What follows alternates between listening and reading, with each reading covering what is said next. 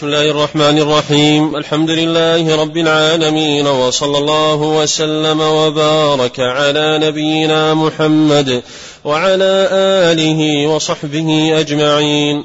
اللهم اغفر لنا ولوالدينا ولشيخنا والحاضرين والمستمعين وجميع المسلمين. قال المصنف رحمه الله تعالى باب سجود السهو. عن محمد بن سيرين. عن أبي هريرة رضي الله عنه. قال صلى بنا رسول الله صلى الله عليه وسلم إحدى صلاتي العشي. قال ابن سيرين وسماها أبو هريرة. ولكن نسيت أنا.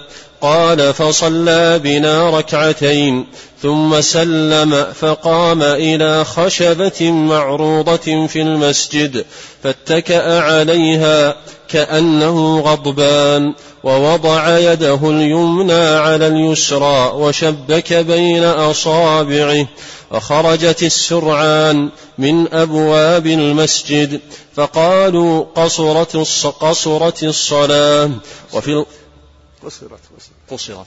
أحسن الله إليك.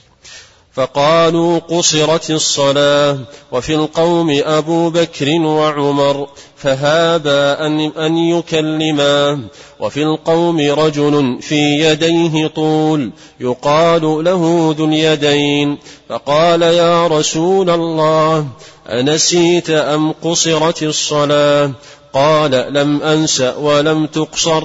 فقال أكما يقول ذو اليدين فقالوا نعم فتقدم فصلى ما ترك ثم سلم ثم كبر وسجد مثل سجوده أو أطول ثم رفع رأسه فكبر ثم كبر وسجد مثل سجوده أو أطول ثم رفع رأسه وكبر فربما سألوه ثم سلم قال فنبئت أن عمران بن حصين قال ثم سلم.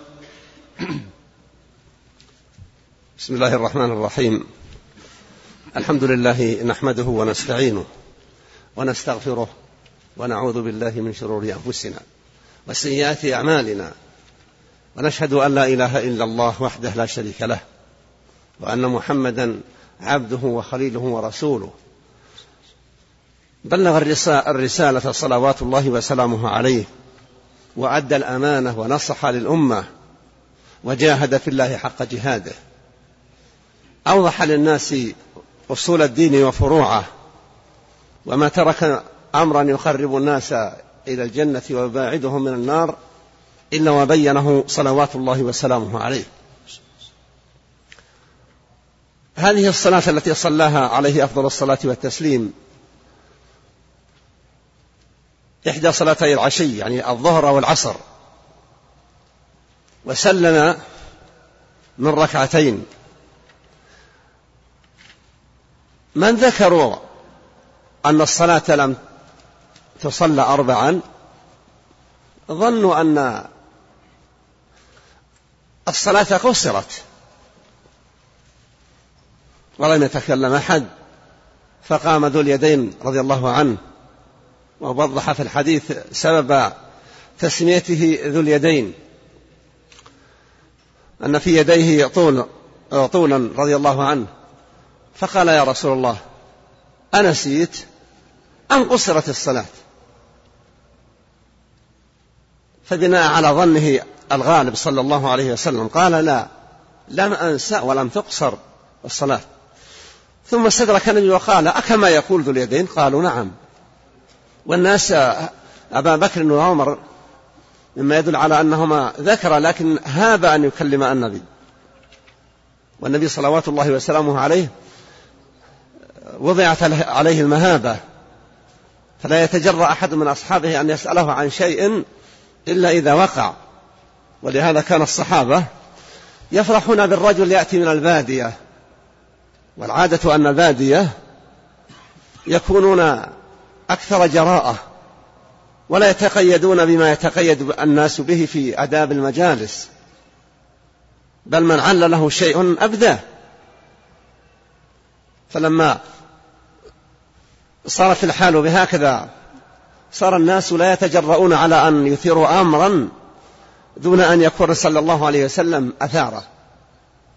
فلما قال ذو اليدين رضي الله عنه بلى التفت صلى الله عليه وسلم إلى من تكلم من من جلس من الصحابة ويوجه ذلك في الغالب لمن يراهم أفضل الصحابة. ولا شك أن أفضل الصحابة الصحابة في عهده عليه أفضل الصلاة والتسليم أبو بكر وعمر. رضي الله ثم يأتي بعد ذلك من هم يتلون الصاحبين كعثمان وعلي وبقية العشرة. فلما قيل له هكذا قام صلى الله عليه وسلم وصلى ما بقي من صلاته. ثم سلم ثم استقبل القبلة ثانية وسجد سجد السهو. ساجد سجدتين كسجود الصلاة أو أطول.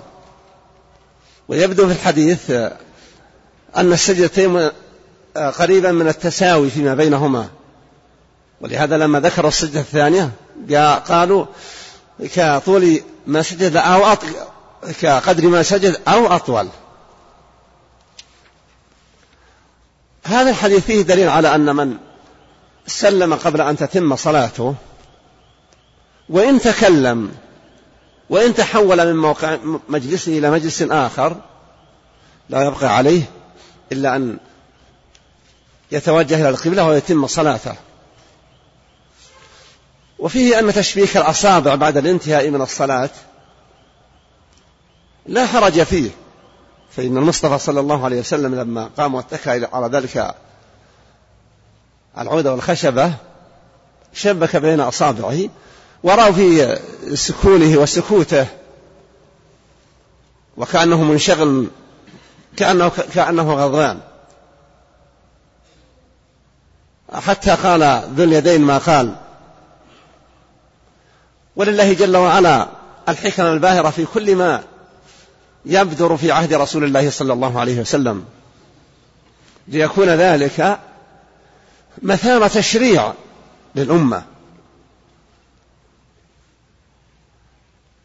وإذا سلم الإمام في الصلاة عن نقص. فالأكمل أن يكون سجود السهو بعدما يتم ما نقصه ويسلم ثم يرجع ويسجد للسهو ويسلم. لو واصل وسجد للسهو قبل أن يسلم لا حرج في ذلك. فالأمر أوسع من أن يضيق على الناس. لو فرضنا أن إنسان لما صلى ركعتين انتقض وضوءه ولم يعلم أن الصلاة صار فيها نقص ثم علم إذا علمه على طهارة بادر في الحال وإذا لم يكن على طهارة تطهر ثم صلى ويبني على ما مضى. لا يحتاج إلى أنه يعيد تلك الصلاة. وقوله الصحابي قام سرعان الناس يعني سرعان فتح الراء جمع السريع العجل. وأنتم ترون في المساجد كلها. إذا سلم الإمام يكون من الناس من يكون عاجلا على الانصراف أو يبعثه على الانصراف أمر هو محتاج للمبادرة له. والأعذار كثيرة ومن لا عذر له الأفضل أن لا يكون سريعا في الانصراف وأن يأتي بأذكار ما بعد السلام وهو في مصلاه وإن تحول تحول في المسجد كما فعل المصطفى صلى الله عليه وسلم. في الأولى بالإنسان إذا صلى أن يعتني بأذكار ما بعد الصلاة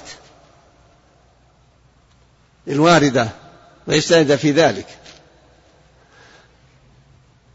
في هذه الحالة التي وقعت لنبي الله صلى الله عليه وسلم الذي قال إني بشر أنسى كما تنسون.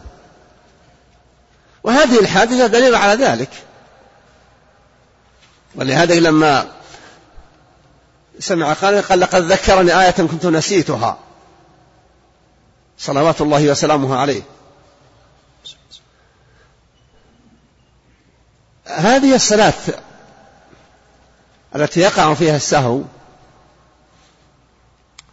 ما كان السهو بزيادة بعد السلام. بزيادة. ولم يدري أنه سهى إلا بعدما سلم. ليس عليه إلا أن يتوجه القبلة ويكبر ويسجد سجدتين. والمشروع فيهما من القول هو ما كان يقوله الإنسان في, سجوده. وإذا دعا ربه أن يحفظ عليه ذاكرته ويبعده عن السهو والخطل والخلل فلا حرج. يدعو بما شاء إلا أن الدعاء إذا كان متعلقا بهذه العبادة التي حصل فيها السهو فهو أولى. يبقى مسألة انضباط الناس انضباط الناس. انضباط الناس. في وقتنا هذا إذا أخر الإمام سجود السهو إلى أن يسلم ثم يعود ويبدأ السجود قد يرتكب يرتبك الناس. ومن فاتته الصلاة إذا سلم وقد فاته شيء منها يقوم لأداء ما قد بقي ويشرع في القراءة. وإذا شرع وعاد الإمام والجماعة للإتمام قد يرتبك وقد يكون يجهل الأحكام فيختلط عليه العمل, العمل. يحسن بالإمام إذا حصل شيء من هذا أن يجعل سجوده كله قبل السلام. رفقا بالمأمومين حتى لا يختلط عليهم الأمر.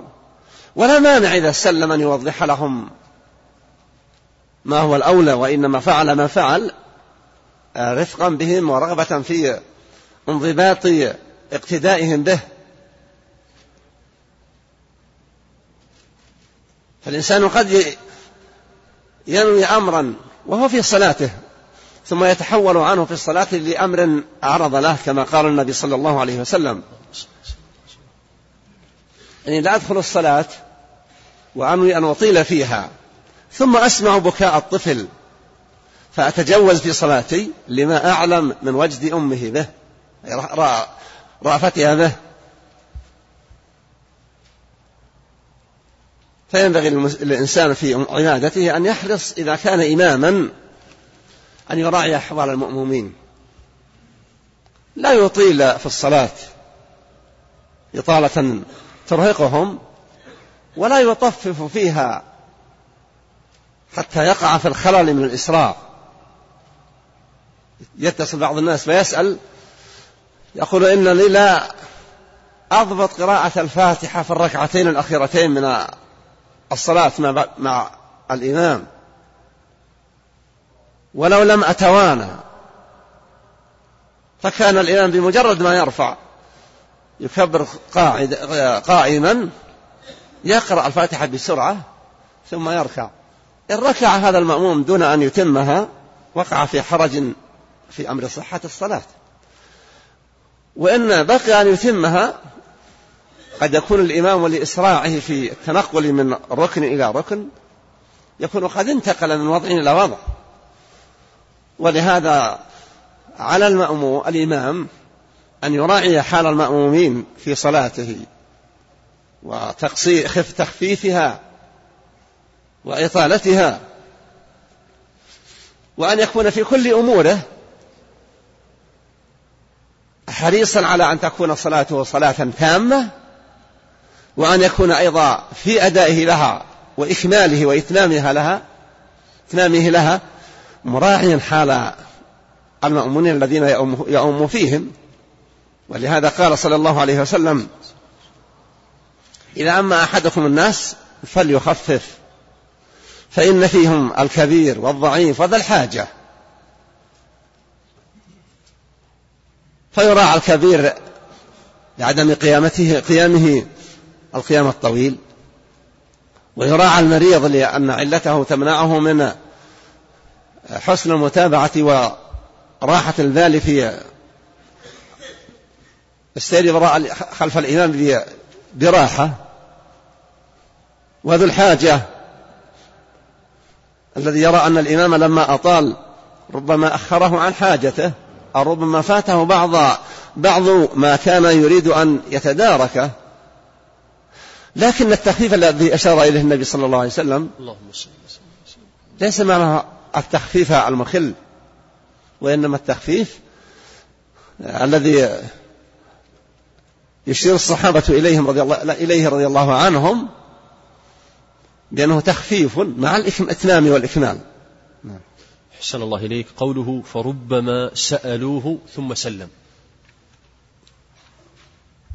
كيف؟ قوله فربما سألوه ثم سلم سألوه أثناء السجود السهو؟ لا لا, لا يكون سألوه وهو في الصلاة لأنهم ما تذكروا لهذا إلا, قبل إلا بعد أن سلم. بعد أن سلم. فسياق الحديث وقيام النبي صلى الله عليه وسلم من موضعه أمام المصلين إلى الموضع الذي اتكى فيه يدل على أن المحادثة كلها إنما وقعت بعد إثارة الأمر من ذي اليدين رضي الله عنه نعم. أحسن الله إليك وعن عبد الله بن بحينة رضي الله عنه وكان من أصحاب النبي صلى الله عليه وسلم أن النبي صلى الله عليه وسلم صلى بهم الظهر فقام في الركعتين الأوليين ولم يجلس فقام الناس معه حتى إذا قضى الصلاة وانتظر الناس تسليمه كبر وهو جالس فسجد سجدتين قبل أن يسلم ثم سلم. هذه حال ثانية في صلاة الفريضة من المأموم الإمام والمأمومين والسهو فيها. في هذه الحالة لم يجلس التشهد الأول.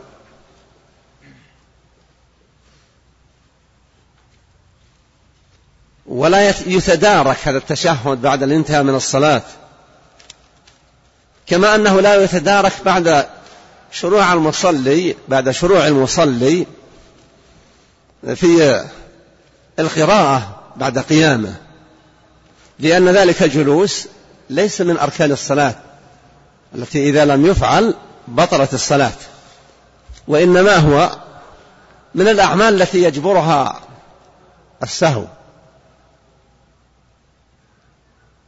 وسجود السهو له كأنه إكمال ما قد يكون انتقص.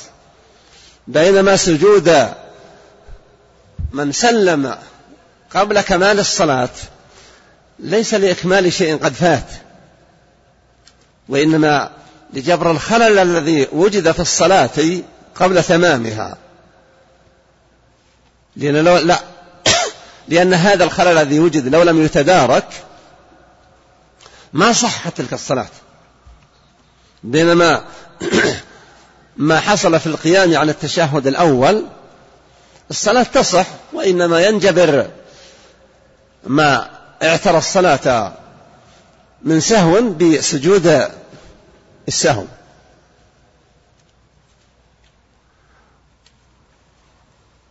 وأعمال الصلاة ما كان منها من الأركان التي لا تتم الصلاة إلا بالإتيان بها لا يجبره سجود. وما كان من الأعمال التي تعد من الواجبات ومندوبات العبادة إذا تجوزت لا تبطل الصلاة وإنما يبقى على المصلي أن يسجد سجود السهو. كأنه جبر لما قد يكون انتقص من الصلاة.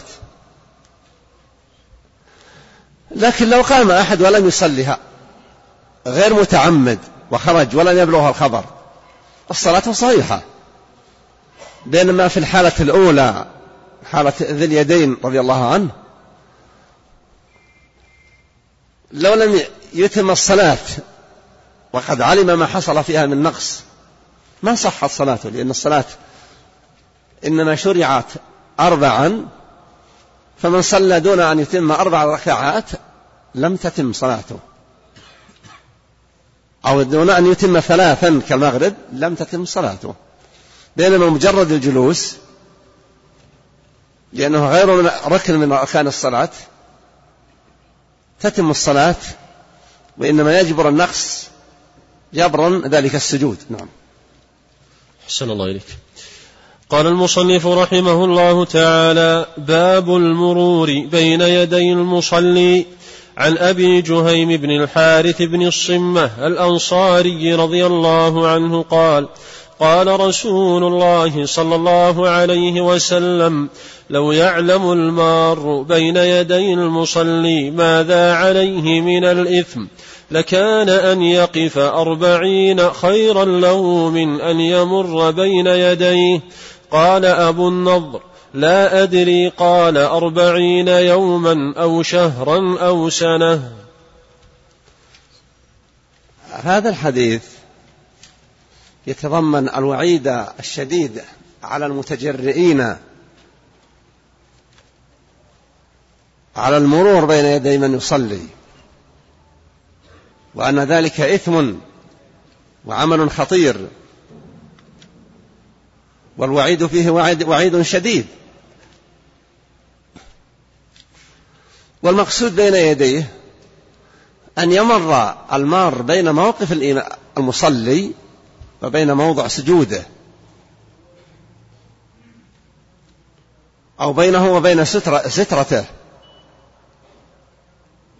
فإذا أهمل ولم يضع سترة ومر المار من وراء موضع السجود فالمصلي هو الذي فرط ما وضع سترة ولم يدنو إلى شاخص يستطيع أن يمنع من يأتي يمر بين يديه والنبي لم يحدد مسافة مقدرة. لكن قوله لكن قوله بين يديه يدل على أنه ما بين موقفه وما بين موقع سجوده. فإذا مر من هذا الطريق يكون آثما. والنبي في حديث آخر أمر المصلي أن يمنع من أراد المرور بين يديه وأن يدفعه بقدر ما يستطيع. وإذا أبى يقاتله. ولا يقصد القتال الذي هو إزهاق الروح. وإنما يقتل المدافعة. ولو بدفع قوي. لكن المهم هو هذا الإثم. والصحابي لما قيل له ما تقول أربعين يوما؟ يقول أبيت. يعني لم أحفظ شيئا محدد. أحفظ الوعيد أحفظ الوعيد ولم أحفظ المقدار الذي يتعلق به الوعيد. والمصلي ينبغي أن يحتاط في موضع صلاته. إذا كان عرضة لأن يمر الناس بين يديه أن يهيئ شيئا يكون حدا لا يتجاوزه هو في سجوده ولا يأذن يأذن لأحد أن يمر بينه وبين موضع السجود. ويكون بفعله هذا متعاونا مع الناس حتى لا يتعرض بسبب تقصيره وإهماله للإثم ولا يعرضه هو أيضا للقلق على صلاته. النبي ذكر قال إذا أبى فقاتله فإنما هو الشيطان يعني إذا أبى أن يمر. وقد حصل لبعض الصحابة أن شخصا أراد من أبناء الصحابة أن يمر بين يديه فدفعه فدفع دفعا قويا. لفت نظر من كان حاضرا وقد يكون والد ذلك الشاب الله أعلم. لكن الصحابة رضي الله عنهم لما قال لهم النبي فإن أبى فقاتله فإنما هو شيطان. إذن من النبي صلى الله عليه وسلم بأن يعمل هذا المصلي ما يقدر على دفع ذلك القاصد للمرور بين يديه. وقد يأتي حديث يقطع الصلاة.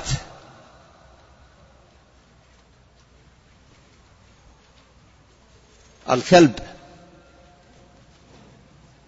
والحمار والمرأة. الذي استنكرته عائشة رضي الله عنها. أحسن الله إليك. وعن أبي سعيد الخدري رضي الله عنه قال سمعت رسول الله صلى الله عليه وسلم يقول إذا صلى أحدكم إلى شيء يستره من الناس وأراد أحد أن يجتاز بين يديه فليدفع فإن أبى فليقاتل فإنما هو شيطان. هذا الحديث معناه كما أشرت إليه فيه الإذن للمصلي أن يستعمل قدرته في دفع من أراد المرور من بين يديه وفيه وصف المكابر للمر من أجل أن يمر بسوء الاتصاف. وقوله إنما هو شيطان لا يقصد أنه من الجن. فإن الإنس فيهم شياطين شيطان الجن والإنس شياطين الجن والإنس. لكن إنما وصفه بهذا الوصف تنفيرا من هذا العمل وتحذيرا منه. ثم هو في ذلك إذن للمصلي بأن يدفع بما يقدر عليه. حتى ولو دفعه دفعا قويا فأسقطه الدفع ليحافظ على صلاته. نعم. وهل عليه الضمان أحسن الله إليك؟ هذا عاد ترجع للقاضي إذا حصل الدفعة قوية وهلك ذاك كما هلك المعتدي على الإسرائيلي في عهد موسى عليه السلام فوكزه موسى فقضى عليه إذا كان المصلي هذا قوي في الوكزة وكان ذاك ضعيفا ومات نسأل الله أن يوفق القاضي الذي ينظر في القضية نعم.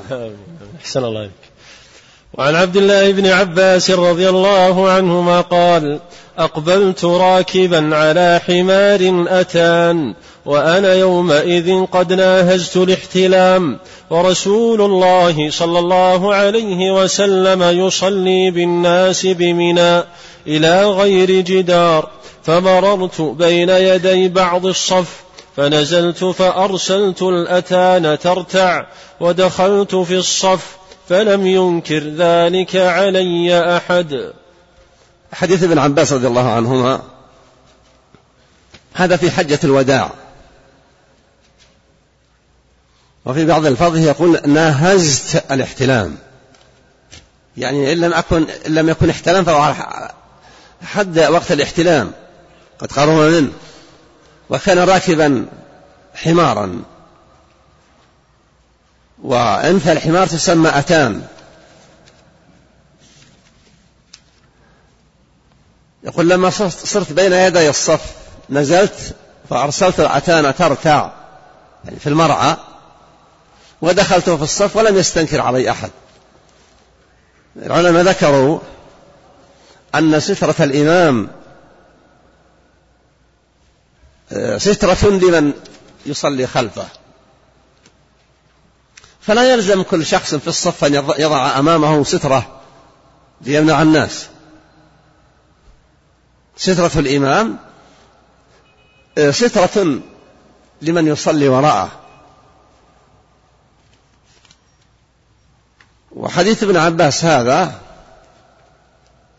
مع أنه قد ركب حمار راكبا على الأتان ولا أدري هل يقصد رضي الله عنه بين يدي الصف أنه في موضع يستطيع لكن يمكن أن يقال الشيء بين يدي الشخص ولو كان بعيدا. وعندما يقول يمر بين يديه يكون متبادر للذهن أنه بين موقفه وموضع سجوده.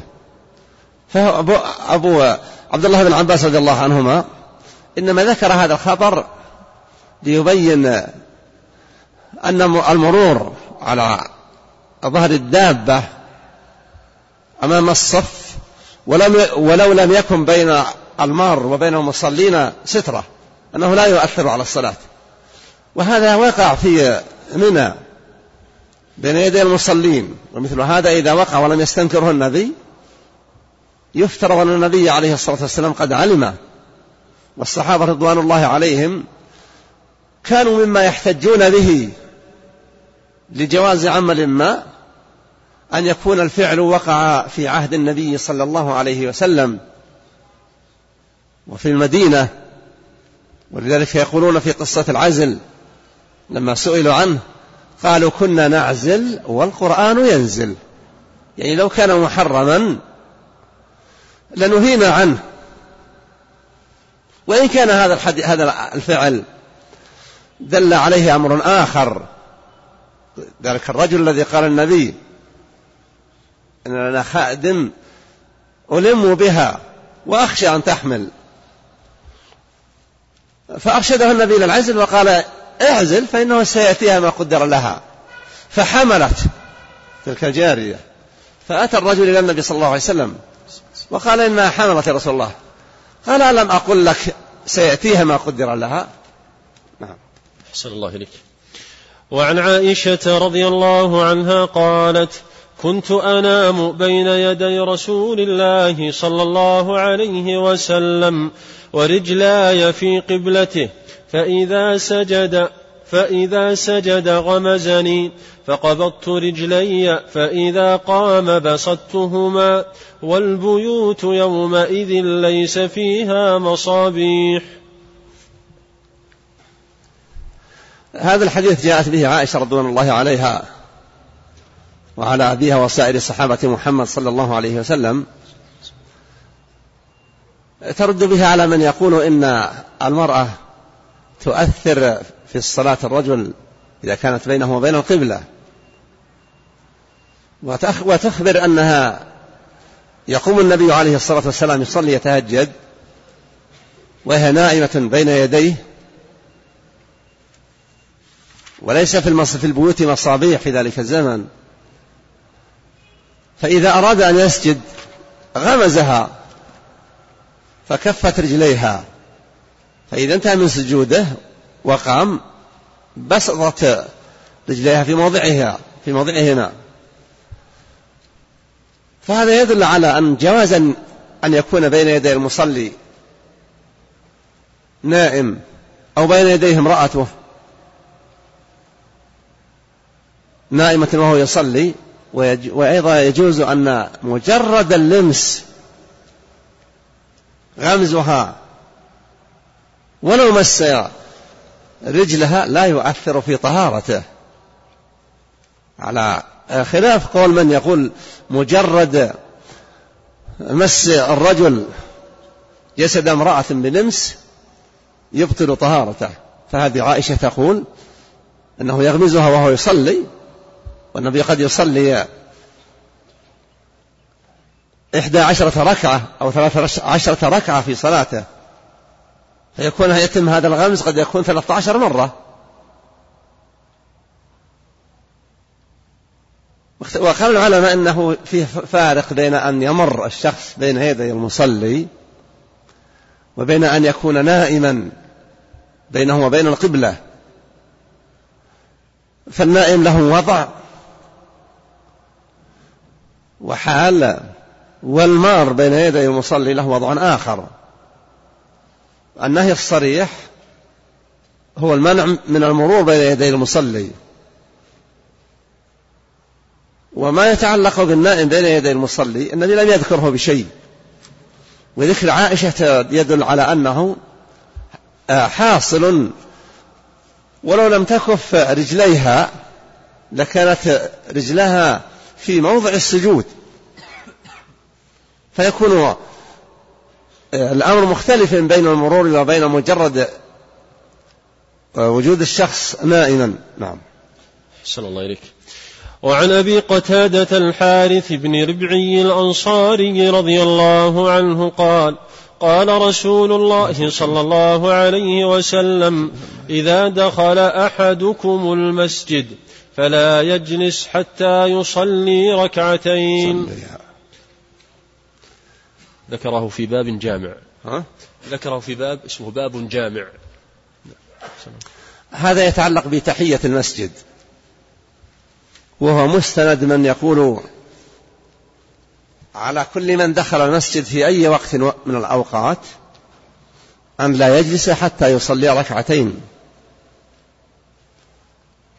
ولا فرق بين أن يدخل المسجد في وقت النهي العام أو أن يدخل المسجد في الوقت الذي لا حاضر على الإنسان أن يصلي فيه. ويكون ذلك الأمر من الأسباب التي تبيح للإنسان أن يصلي الركعتين في غير في وقت النهي. والنبي صلى الله عليه وسلم أمر الرجل الذي دخل المسجد والنبي يخطب صلى الله عليه وسلم قطع النبي الخطبة وأمره أن يقوم فيصلي ركعتين. تحية المسجد. وهو بذلك وبهذا الحديث الذي سمعناه يدل على الوجوب. وجوب الصلاة على من دخل المسجد وهو على طهارة ألا يجلس حتى يصلي ركعتين.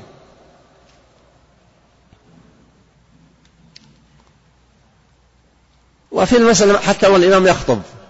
بعض الجهة البلاد والمذاهب يرون أنه لا يصلي الداخل للمسجد والإمام يخطب يوم الجمعة بل يجلس. لكن إطلاق الحديث عن رسول الله صلى الله عليه وسلم يقتضي العمل لأن الأصل في العبادات إنما هو العمل بما جاء عن الله أو عن رسوله صلى الله عليه وسلم. إن يبين شيئا من الأسباب من دخل والإمام يصلي وقيمة الصلاة في دخوله وهو قد صلى تلك الفريضة أمره أن يدخل مع الناس ويصلي معهم. تكن تلك الصلاة للداخل نافلة. وقد حصل ذلك في صلاة الفجر. في منى. لما دخل رجل وقيمة الصلاة ولم يصلي معهم. وسلم النبي صلى الله عليه وسلم سأله قال كنت صليت في رحل رسول الله. قال تفعل. إذا صليت في رحلك وقيمة الصلاة فصلي معهم تكن لك نافلة. وبعض الناس يتساهل في هذا الأمر. ما دام صلى لا يحب أن يرتبط بالصلاة. وربما جلس يقرأ بينه وبين نفسه لكن إعمال سنة رسول الله صلى الله عليه وسلم والحرص على الأخذ بها وتذكرها فيه خير كثير. فينبغي للمسلم كلما دخل المسجد وهو على طهارة ألا يجلس حتى يصلي ركعتين. ثم هو لا يدري رب دعوة يدعو بها في هذه الصلاة التي فيها تطبيق السنة يكتب الله لها بها له بها خيرا كثيرا. لا سيما والإنسان عندما يناجي يقف يناجي ربه جل وعلا وكأنما يحاكيه ويخاطبه هو في موقف في غاية الشرف. نعم. الله إليك. وعن زيد بن أرقم رضي الله عنه قال كنا نتكلم في الصلاة يكلم الرجل صاحبه وهو إلى جنبه في الصلاة حتى نزلت وقوموا لله قانتين فأمرنا بالسكوت ونهينا عن الكلام. في أول الأس... الأمر في الإسلام كان الناس وهم يصلون. ربما سأل أحدهم من بجانبه وهو صف عن مسألة تتعلق بالصلاة أو بغيرها. دون أن يشغلوا وقتهم كله بمحادثات لكن أصل المخاطبة كانت مباحة.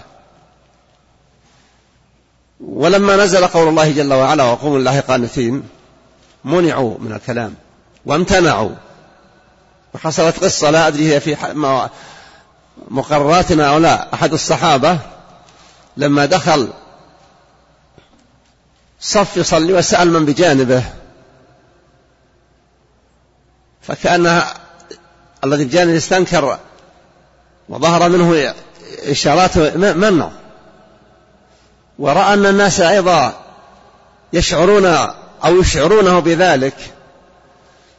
فضاق صدره حتى نطق قال يا ويلتاه يعني ما الذي حدث لي؟ يقول لما سلم النبي صلى الله عليه وسلم قام إليه.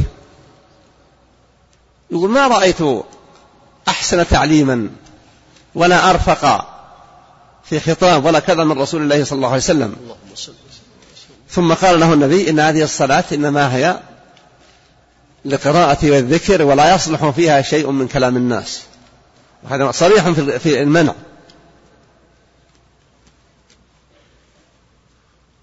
كانوا في السابق ربما تخاطب وربما سأل الداخل المصلي كم مضى من الصلاة فيخبره ويدخل حتى جاء الأمر الإلهي بالقنوت وهو السكون وعدم الانشغال بشيء من الأعمال سوى أعمال الصلاة.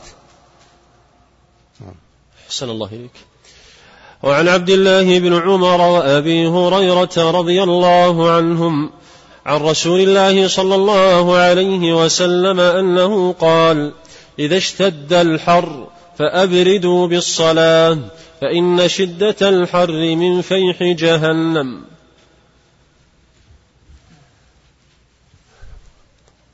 النبي صلوات الله وسلامه عليه بالمؤمنين رؤوف رحيم. يقول إذا اشتد الحر أخر الصلاة عن أول وقتها في شدة قيام قائم الظهيرة. وهذا إنما يكون أيضا في البلاد الحارة. وأخبر أن شدة الحر من فيح جهنم. والله أعلم أين تكون جهنم في هذا الوقت وقت النبي صلى الله عليه وسلم. لكن الخبر من الصادق المصدوق ليس علينا سوى أن نتقبله ونؤمن به وهو أعلم بما يقول عليه أفضل الصلاة والتسليم. فمشروعية التأخير عن أول الوقت في شدة الحر والتأخير في صلاة العشاء عن أول الوقت وترك ذلك التأخير الأخير كله لمصلحة الناس والإحسان إليهم. التبكير التأخير في صلاة العشاء إلى أن يمضي ثلث الليل إنما لم يلتزم لأنه شاق على الناس. في الغالب أن الناس أهل عمل ويحتاجون إلى الراحة في ليلهم. وإذا أخروا إلى أن يمضي ثلث الليل لم تكن البقية كافية لهم في توفير تحصيل وتحقيق الراحة. وفي الظهر شدة الحر حتى إن الصحابة ربما يجلس أحدهم على طرف كمه. في صلاته من شدة حرارة الأرض وحجارتها يؤجل تؤخر الصلاة إلى أن تنكسر حدة الحر. وهي في الغالب أنها تنكسر إذا امتدت إذا امتد الظلال للحيطان. ما عدا يوم الجمعة فإن السنة فيه المبادرة لأداء الصلاة في أول وقتها ولم يذكر يذكر الصحابة أنهم كانوا يؤخرون صلاة الجمعة للإبراد بل يقولون كنا ننتهي من صلاتنا ونرجع إلى منازلنا وليس للحيطان ظل يستظل به. لكن لأنها مرة في الأسبوع.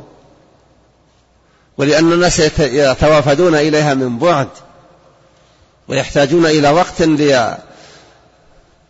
ليكفيهم في المسير إلى منازلهم. صار وضعها هكذا. لأنه من المعلوم أن الناس يتوافدون للصلاة مع النبي صلى الله عليه وسلم. من مسيرة اثني عشر ميلا. وهذا الميل ليس الميل الذي يتعارف النفس الناس في هذا الزمن. الميل الإنجليزي أو الكيلو الفرنسي وإنما الميل الإسلامي أكثر من ألفي ذراع. يأتون للمسجد للصلاة مع النبي صلى الله عليه وسلم من هذه المسافة. فكان أداء الصلاة في أول وقتها اقتضاء للرفق بهم والإحسان إليهم. وفي عموم الأيام في أيام الحر الشديد صارت مشروعية التأخير إلى أن تنكسر حدة الحر لأن شدة حر الشمس عندما تكون الشمس عمودية على الأرض وتبقى أشعتها. فإذا مالت خف الحر وكلما ازداد ميل الشمس باتجاه الغروب كلما خفت وضعة الحر كثيرا وهذا شيء متعارف عليه عند الناس كلهم. فإنها من فيح جهنم. فيح جهنم أحسن الله عليك يعني هذه الحرارة إنما هي من وهج جهنم. وفي حديث آخر أن الله أذن لجهنم أن تتنافس في شدة حرها بما يكون في قائم الظهيرة. ومن شدة ما فيها من البرد بزمهرير الشتاء ولا غرابة أن يكون في النار نفسها حر شديد أو برد شديد. فإن الله هو القادر على كل شيء. أليس في القرآن أن الشجرة تخرج في أصل الجحيم وفي معهودنا ومعرفتنا أن الجحيم لا يمكن أن ينمو به نبات. لكن الفاعل الفعال لكل شيء قادر على إيجاد كل شيء. وفي قصة إبراهيم عليه السلام لما رماه قومه بالنار. قال الله كوني بردا وسلاما على إبراهيم. فلم يكن لها حر يؤذيه ولم يكن برد يقتل. والفعال جل وعلا لما يريد إنما أمره إذا أراد شيئا أن يقول له كن فيكون. أحسن الله عليك وعن أنس بن مالك رضي الله عنه قال قال رسول الله صلى الله عليه وسلم من نسي صلاة فليصلها إذا ذكرها لا كفارة لها إلا ذلك أقم الصلاة لذكري ولمسلم من نسي صلاة أو نام عنها فكفارتها أن يصليها إذا ذكرها. هذا الحديث بلفظيه يتعلق بالنسيان أو النوم عن الصلاة. النبي عليه أفضل الصلاة والتسليم ومعه أصحابه رضي الله عنهم وأرضاهم ناموا عن صلاة الصبح ولم يوقظهم سوى حر الشمس. ولما استيقظوا تحولوا من ذلك المكان. إلى مكان ليس بالبعيد ثم صلوا ركعتي الفجر والفريضة.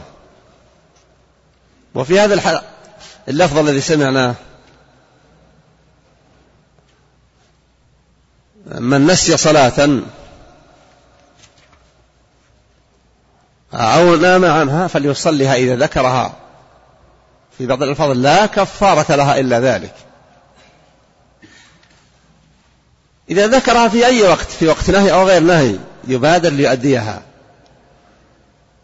ولا يقول نسيت الظهر ولا مثلا أنتبه لها إلا بعد العصر أؤجلها إلى وقت الظهر من الغد حتى أصليها في وقتها. لا.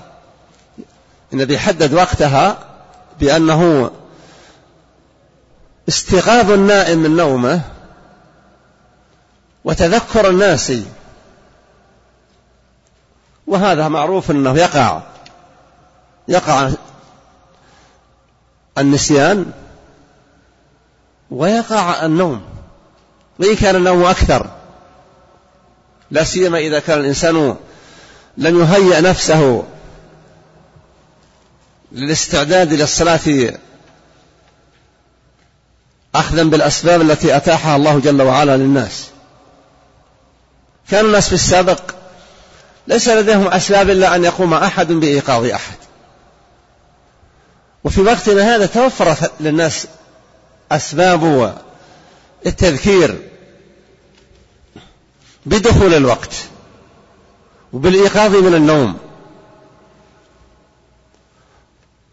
فلا يحصل تفريط إلا بإهمال المكلف لأسباب التدارك.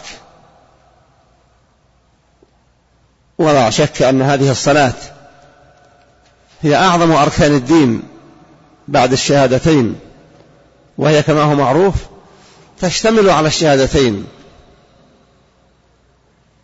وفيها ما فيها من الخير العظيم وأسباب التوفيق والعز فنسأل الله أن يديم لنا حسن المحافظة عليها وأن يمن علينا بالقبول وأن ينفعنا بها. أحسن الله إليك. وعن جابر بن عبد الله رضي الله عنهما أن معاذ بن جبل رضي الله عنه كان يصلي مع رسول الله صلى الله عليه وسلم عشاء الآخرة الآخرة ثم يرجع إلى قومه فيصلي بهم تلك الصلاة.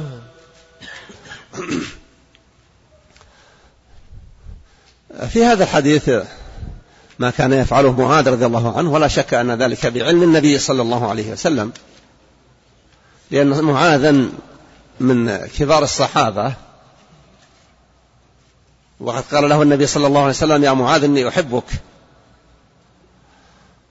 وكان يأم قومه ويحضر إلى النبي فيصلي معه الصلاة ثم يرجع إلى قومه الذي هو ساكن معهم فيصلي بهم. ففي هذا الحديث دليل جواز أن يؤم الناس بالفرض من كان متنفلا. لأنه لا يعقل أن معاذا يصلي مع رسول الله صلى الله عليه وسلم ولا ينوي تلك الصلاة فرضه. ولو أشكل لا نبهه النبي صلى الله عليه وسلم لكنه قطعا كان يصلي بقومه. وفي قصة يمكن تأتي لما دخل رجل من الصحابة من قوم معاذ شرع معاذ بقراءة طويلة وأظنها في سورة البقرة. فالرجل صاحب حرث الزراعة وسمع معاذا لما بدأ في القراءة نوى الانصراف فأتم صلاته منفردا. لما علم معاذ قال نافق. فجاء الرجل إلى النبي صلى الله عليه وسلم وشكى معاذا. فغضب النبي صلى الله عليه وسلم على معاذ وقال أفتان أنت يا معاذ؟ إذا أما أحدكم الناس فليخفف فإن فيهم الكبير والضعيف والمريض وذا الحاجة. وأرشد معاذا إلى أن يقرأ في الصلاة بسبح اسم ربك الأعلى وسورة معه وأخرى. وهو في هذا الأمر لا يفرض على أن الناس لا يصلون بأطول من هذه السورة. النبي صلى في بعض المرات وأطال وصلى مرة واحدة بسورة الأعراف. وفي قصة جبير بن مطعم أنه سمعه وهو يصلي المغرب بالسورة والطور. لكن مراعاة مراعاة الإمام للمأمومين أمر يقتضيه التعاون على البر والتقوى والأخذ بأسباب التآلف والتصافي والجد على الابتعاد مما قد ينفر. أحسن الله وعن أنس بن مالك رضي الله عنه قال كنا نصلي مع رسول الله صلى الله عليه وسلم في شدة الحر فإذا لم يستطع أحدنا أن يمكن جبهته من الأرض بسط ثوبه فسجد عليه. هذا هم الذي أشرت إليه أنهم كانوا رضي الله عنهم وأرضاهم. يتقون شدة حرارة الأرض وكما هو معروف أن المدينة في الغالب هي في منطقة الحارة وإن لم تكن في منطقة. في ذروة الحارة لكنها في البلاد الحارة في شدة الحر تكون الحجارة كأنها محماة وصلاتهم رضي الله عنهم وأرضاهم إنما هي على التراب. والتراب إذا اشتد الحر إذا كان التراب رملا صار يتدفق على من يمشي عليه كأنه ماء. فكان الصحابة رضي الله عنهم فيما يحكون أن أحدهم يبسط طرف ثوبه ليسجد عليه اتقاء لشدة الحرارة التي تلاقيه من سجوده على الأرض. ومثل هذه الأحوال لا يمكن أن تمر وتخفى ولم يطلع عليها رسول الله صلى الله عليه وسلم. فحصولها وعدم صدور أمر بما يمنع منها يدل على جوازها ولا حرج في ذلك. ولعلنا نقف عند هذا الحد ونشوف الأسئلة. طيب أحسن الله إليك شيخ. أحسن الله إليك وضع الشماغ الآن. بعض الناس إذا جاء يسجد وضع شماغه على الأرض ليس لحاجة قد يكون هناك رائحة أو شيء أو ليس لحاجة بل هناك حاجات. أحد يضع شماغه أو طرف عمامته أو على الأرض اتقاء للغبار أو خشية جراثيم والناس في مقاصدهم ورغباتهم تختلف أحوالهم. ولما جاءت مسألة حمى الخنازير أو فلنزر الخنازير صار الناس بعضهم لا يمشي إلا متبرقع أو متلثم إلى غير ذلك. إذا وفق لو وفق الناس على أن يأخذوا بصادق التوكل لم يفعلوا شيئا من ذلك كله. لأن المؤمن إذا علم أن ما قضاه الله جل وعلا سوف يكون لا محالة سواء كان إصابة بما بمرض أو بتلويث مجاري النفس أو غير ذلك لن يكون شيء إلا وقد قضاه الله. والذي لم يقضه الله لا يحصل منه شيء. كما أشرت إلى ذلك مرارا في قصة أبي هريرة رضي الله عنه وحديث ابن عباس. رضي الله عنهما. واعلم أن ما أصابك لم يكن ليخطئك وما أخطأك لم يكن ليصيبك. جفت الأقلام وطويت الصحف. وحديث أبي هريرة يا أبا هريرة جف القلم بما أنت لاقع ومع ذلك النبي ما نهاهم أن يفعلوا ما يحملهم الخوف على فعله. لكن بين لهم أن خوفهم وأخذهم بأسباب معينة لا تمنع ما قضاه الله. وما منعه الله جل وعلا مهما تعرضوا له لن يصيبهم. وقصة خالد بن الوليد رضي الله عنه. لما مات على فراشه قال لقد شهدت أكثر من ثمانين وقعة وما في جسدي موضع إلا ما أصابته ضربة سهم. أو طعنة رمح أو ضربة سيف. وها أنا أموت على فراشي كما يموت البعير. فلا نامت أعين الجبناء لكن الناس ما يكونون كلهم شجعان. المتنبي يقول لولا المشقة ساد الناس كلهم. الجود يفقر والإقدام قتال. لكن إذا كان الناس على قدر كبير من الثقة بقضاء الله جل وعلا وقدره تعاملوا مع ما يواجههم بناء على هذه الثقة والأخذ بالأسباب ليس بمحرم لأن النبي قال تداووا عباد الله ولا تتداووا بحرام. فهو إذن وليس أمر لو كان أمرا لكان يقتضي الوجوب لكنه في الحقيقة إذن. إذن بالتداوي. لأن ترك التداوي لمن كان على قدر عظيم من التوكل يحصل معه الدخول في الجنة بغير حساب ولا عذاب كما في حديث ابن عباس. في الصلاة وسجود السهو إذا شك, شك أنه سجد سجدة أو سجدتين أو فاتته ركعة أو ركعتين فماذا يفعل؟ هذا أخشى أنه يكون ممن يكون لديه وساوس. والاستسلام للوساوس من شأنه أن يربك الإنسان حتى لا يستطيع القيام بأداء عبادته. لكن إذا كان يجزم أنه لم يؤدي هذا الركن إن كان من الأركان فالركعة التي هو فيها تكون قد لغت. فلو مثلا هو في الركعة الثانية يقرأ الفاتحة فذكر أنه لم يسجد إلا سجدة واحدة في الركعة اللي مضت. تنقلب هذه الركعة التي تذكر وهو فيها هي الركعة التي مضت.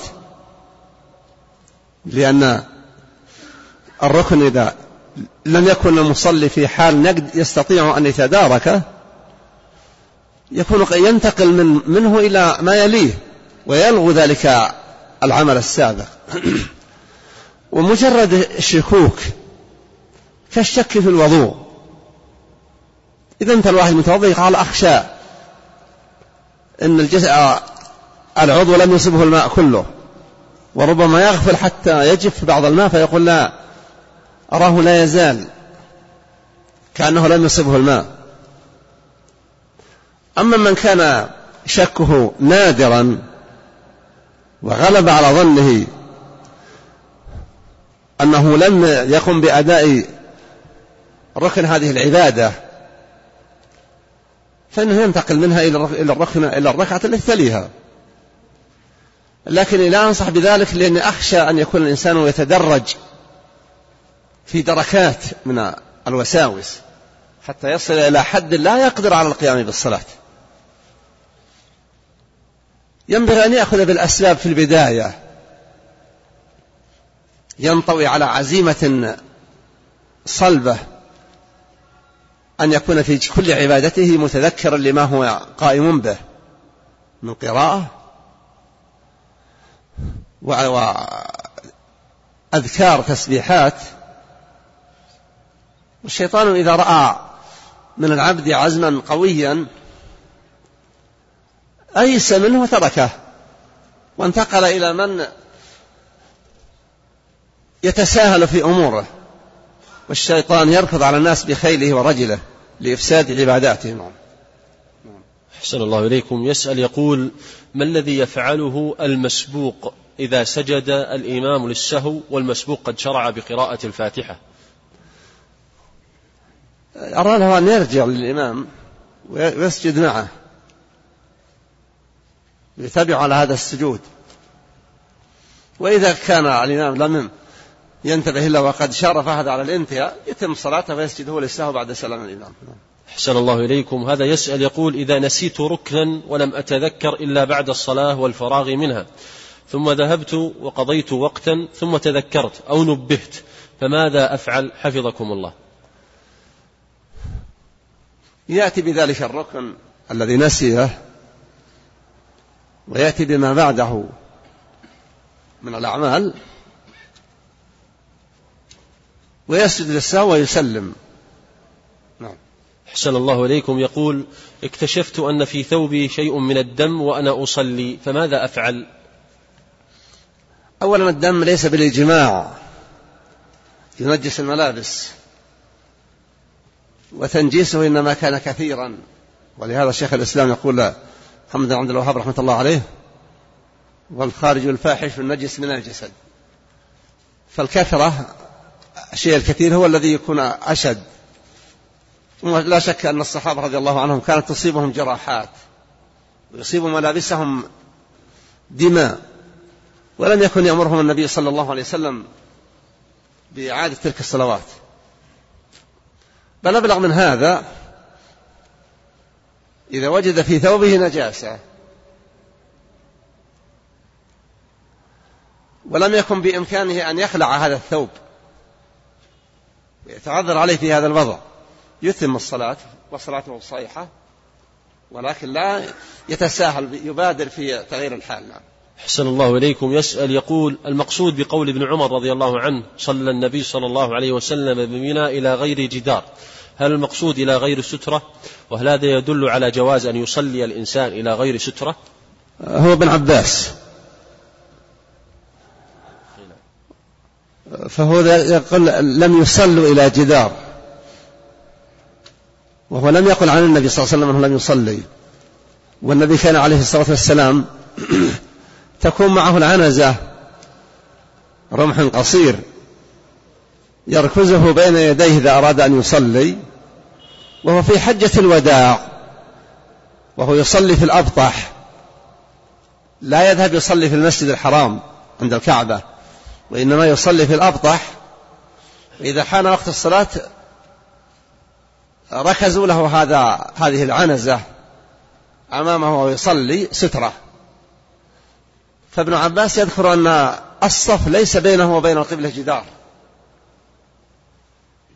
وأرسل الأتان ترتع ترعى ونزل ودخل في الصف. فالإمام السترة ستر للجميع. وهو لم يقل أن أن آتان مرت بين مواقف المصلين ومواضع سجودهم نعم.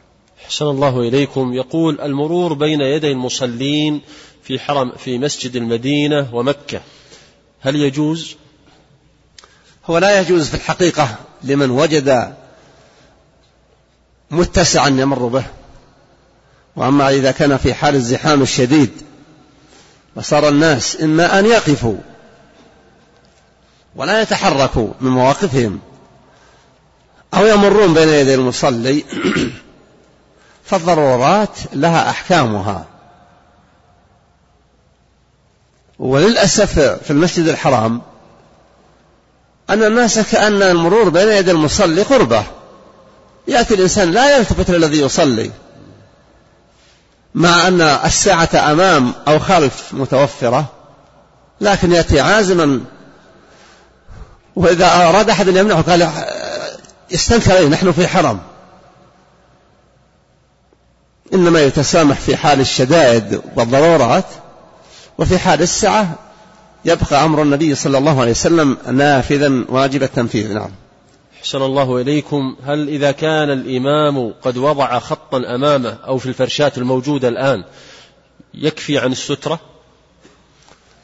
إذا لم يكن عند, عند الإمام عند إمام المصلين شيئا يضعه أمامه. النبي قال أمر ولو كمؤخرة الرحل ولو كأصغر آه، شيء يوضع. وإذا كان الناس في برية ولا حاجة معهم وضعوا حجرا أو خطا في في الترب. قد يكون الموضع ليس فيه أحجار. قد تكون رمال رمال رمالا ممتدة فيكفي أن يضع الناس خطا. بينهم وبين القبلة حتى يكون سترة للمصلي إن كان إماما سترة له وللمصلين. نعم. أحسن الله إليكم. ذكرتم سماحة الشيخ أن هناك حديثا يذكر أن المرأة والحمار يقطعان الصلاة وحديث ابن عباس رضي الله عنه يدل كيف نجمع بينه وبين حديث ابن عباس وحديث عائشة أن النبي صلى الله عليه وسلم كان يصلي وهي أمامه. أشرت إلى هذا في نفس الكلام. حديث ابن عباس أنه أرسلها وذكرت أن سترة الإمام سترة للمأمومين وهو لم يرسل الأتام بين يدي شخص يصلي لا شيء أمامه. وعائشة رضي الله عنها تذكر أنها تصلي وهي ممن استنكر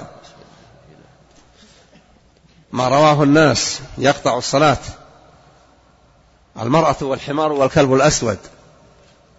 وقالت جعلتمونا كالحمر والكلاب رضي الله عنها وارضاها. وتذكر من حالها وبقائها والذين آه، أوضحوا الوضع. قالوا إن النائم ليس كالمار.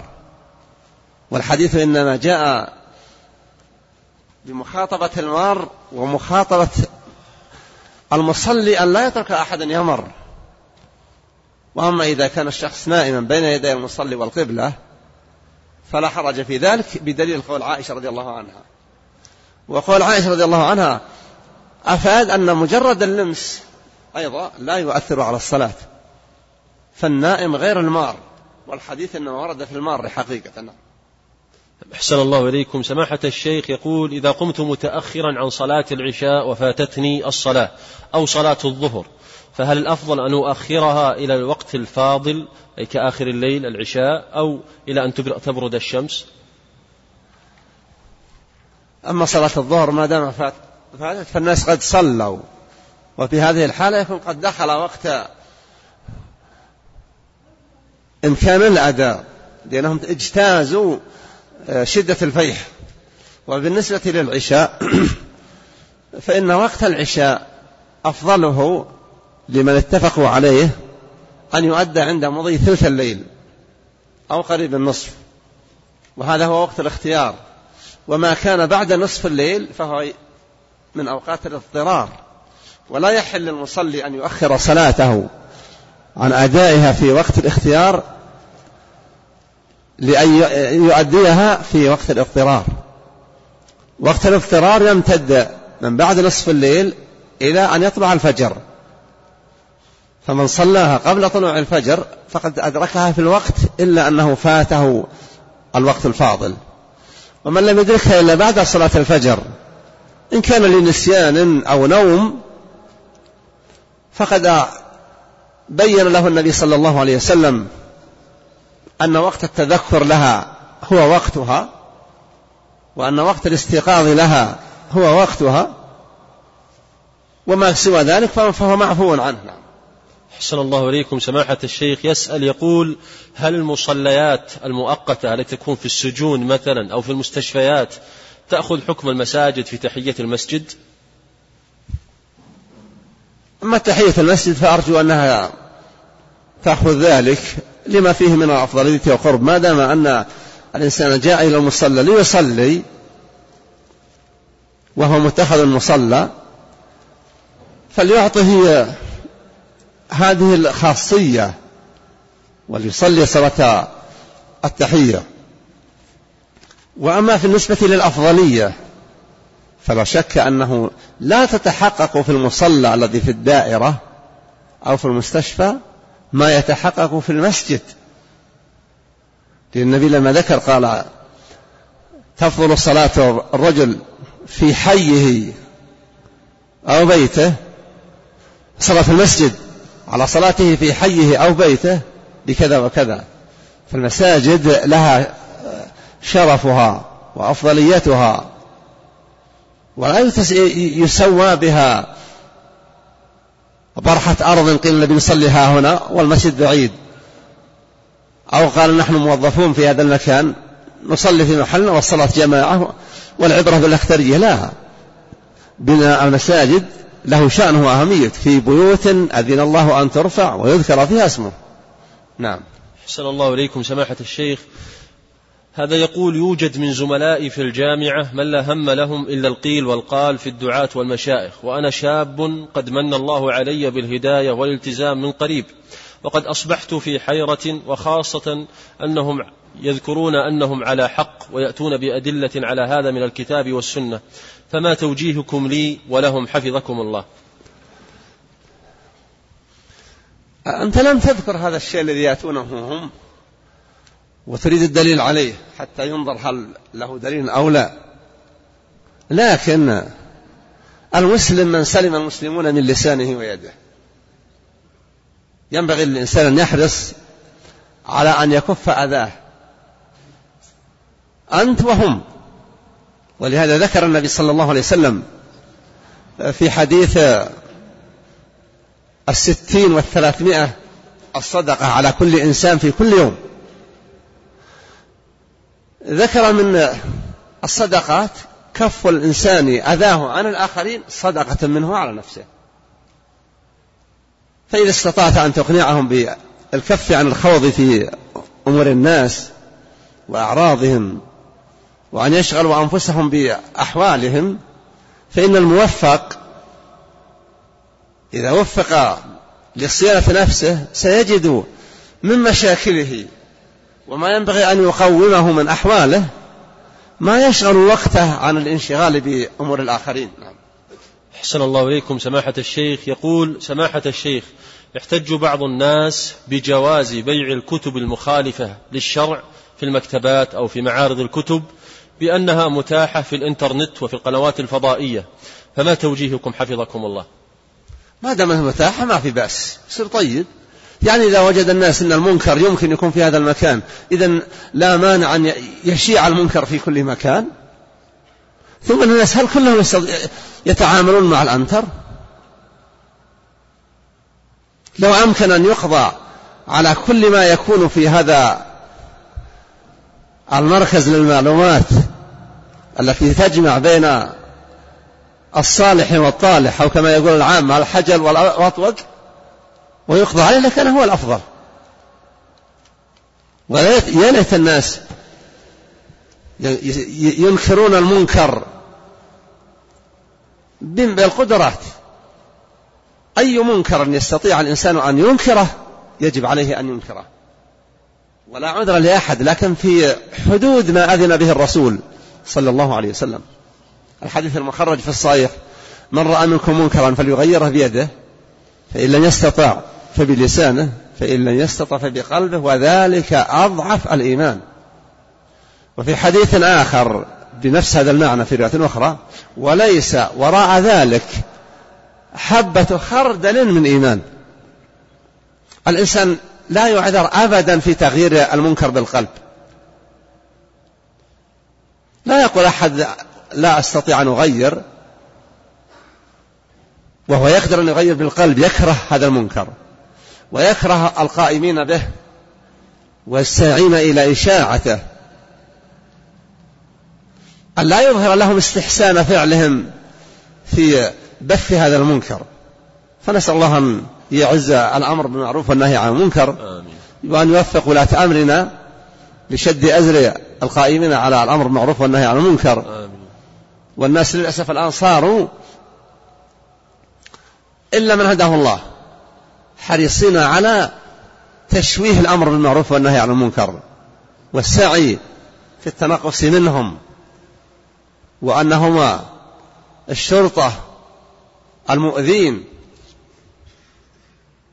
لا شك أن الله لما أثنى على هذه الأمة قال كنتم خير أمة أخرجت للناس تأمرون بالمعروف وتنهون عن المنكر فنسأل الله أن يحقق لنا ذلك باستمرار نعم أحسن الله إليكم. وهذا سؤال تكرر كثيرا. هذا أحدهم يقول أحسن الله إليكم سماحة الشيخ. نلاحظ في هذه الآونة الأخيرة طعون بعض الصحف بعض الكتاب في أحد علمائنا الكبار. سؤالي حفظكم الله ما موقف طالب العلم اتجاه هذه الطعون وهذه التجريحات؟ أعطونا المخرج وقد وقلوبنا تتألم عندما نشاهد ونقرأ مثل ذلك. أما الطعن في المشايخ فهذا ليس بغريب. أفضل الخلق قيل له ساحر قيل له مجنون وقيل له أنه لا لن يرد وجه الله فيما يعمل. قيل له في قسمة إنها لقسمة ما أريد بها وجه الله. فلا يستغرب أن الفساق يجرحون الصالحين. سنة الله في الخلق. وكون التجريح تفتح له أبواب وتسهل له المسالك. ويكون الشخص المجرح كأنه من المفسدين في الأرض. والمفسدون في الأرض يتركون يسرحون ويمرحون. لا شك أن هذا من الدبور. النبي أخبر أن لهذا الدين إقبالا وإدبارا. وأن من إقبال هذا الدين انتشار الصلاح وإعزاز الحق واستدلال الفاسق وأنا لم أسق نص الحديث الآن لأني أردت أن أذكره بالمعنى لأنه أليق. ومن إدبار هذا الدين أن يكون الشر وأهله ظاهرين على الناس ولهم كلمتهم وأنصار الباطل أجرى على نصرة باطلهم من أهل الحق في تسديد أمورهم. فلا يستغرب أن تنشط الصحافة وينشط الفساق ويخرج للناس رويبضات متنوعة. لا يستغرب هذا. وكل هذا ما جاء عفو الخاطر. ما أتتنا مشاكل ولا أصابتنا مصائب إلا بسبب ذنوبنا. الله يقول ظهر الفساد في البر والبحر بما كسبت أيدي الناس. ربنا جل وعلا لا يسلط على الناس أمورا وهم مستقيمون غاية الاستقامة. ولهذا لما قالت إحدى أمهات المؤمنين أنهلك وفينا الصالحون؟ قال نعم إذا كثر الخبث. فنحن نخشى من الهلاك. ونسأل الله أن يصلح حالنا. ومن أسيء إليه وأوذي بالكلام نسأل الله جل وعلا أن يكشف عنا وعنه كل كربة آمين وأن يهدي ضال المسلمين آمين. وأن يحفظ لبلادنا التمسك بهذا الدين وحراسة وصول الإسلام والأخذ على أيدي السفهاء وأطرهم على الحق أطرأ نرجو الله أن يحقق ذلك باستمرار وأن يوفق ولاة أمرنا لكل خير ويصدهم ويصد بهم كل شر. والله المستعان. الله المستعان. نختم سماحة الشيخ. نختم سماحة الشيخ بهذا الطلب من أحد الإخوة. يقول نرجو من شيخنا أن يستغيث آه، بالمطر. جزاه الله خيرا وخاصة أننا بين الأذان والإقامة فلا يخفى الحاجة للغيث في هذا الوقت. ونختم بهذا السؤال أو بهذا الطلب. أسأل الله جل وعلا بأسمائه وصفاته. ألا يحجب فضله عنا بذنوبنا. آمين. وأن يعاملنا على مقتضى كرمه وإحسانه وجوده. وأن يقيل عثراتنا ويغفر زلاتنا ويصلح حالنا وحال بلادنا وبلاد المسلمين. وأن يغيثنا غيثا مباركا عاجلا واسع الأرجاء متوالي الهطول وأن يجعله مباركا. عونا للبوادي والحضار. وأن يشمل به بلادنا من أقصاها إلى أقصاها. وأن يجعله لا هدم فيه ولا غرق. ولا حرج ولا تكدير. وأن يوفق أهل بلادنا لشكر نعمه عليهم. ونعم الله علينا في هذه المملكة نعم عظيمة. أجلها بدون شك أن الناس يمارسون عباداتهم دون أن يرهقوا لتركها وأن الناس يتمسكون بالسنة دون أن يدفعوا عنها وأنه لا يستعلن أمامهم بالشرك الأكبر وأن الدولة ولله الحمد لا تزال باقية ومبقية الأمر بالمعروف والنهي عن المنكر.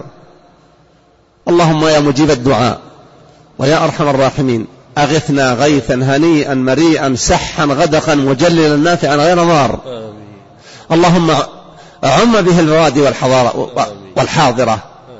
واجعله مباركا يا حي يا قيوم. وتبع له بغيث يعل الأرض علل بعد علل.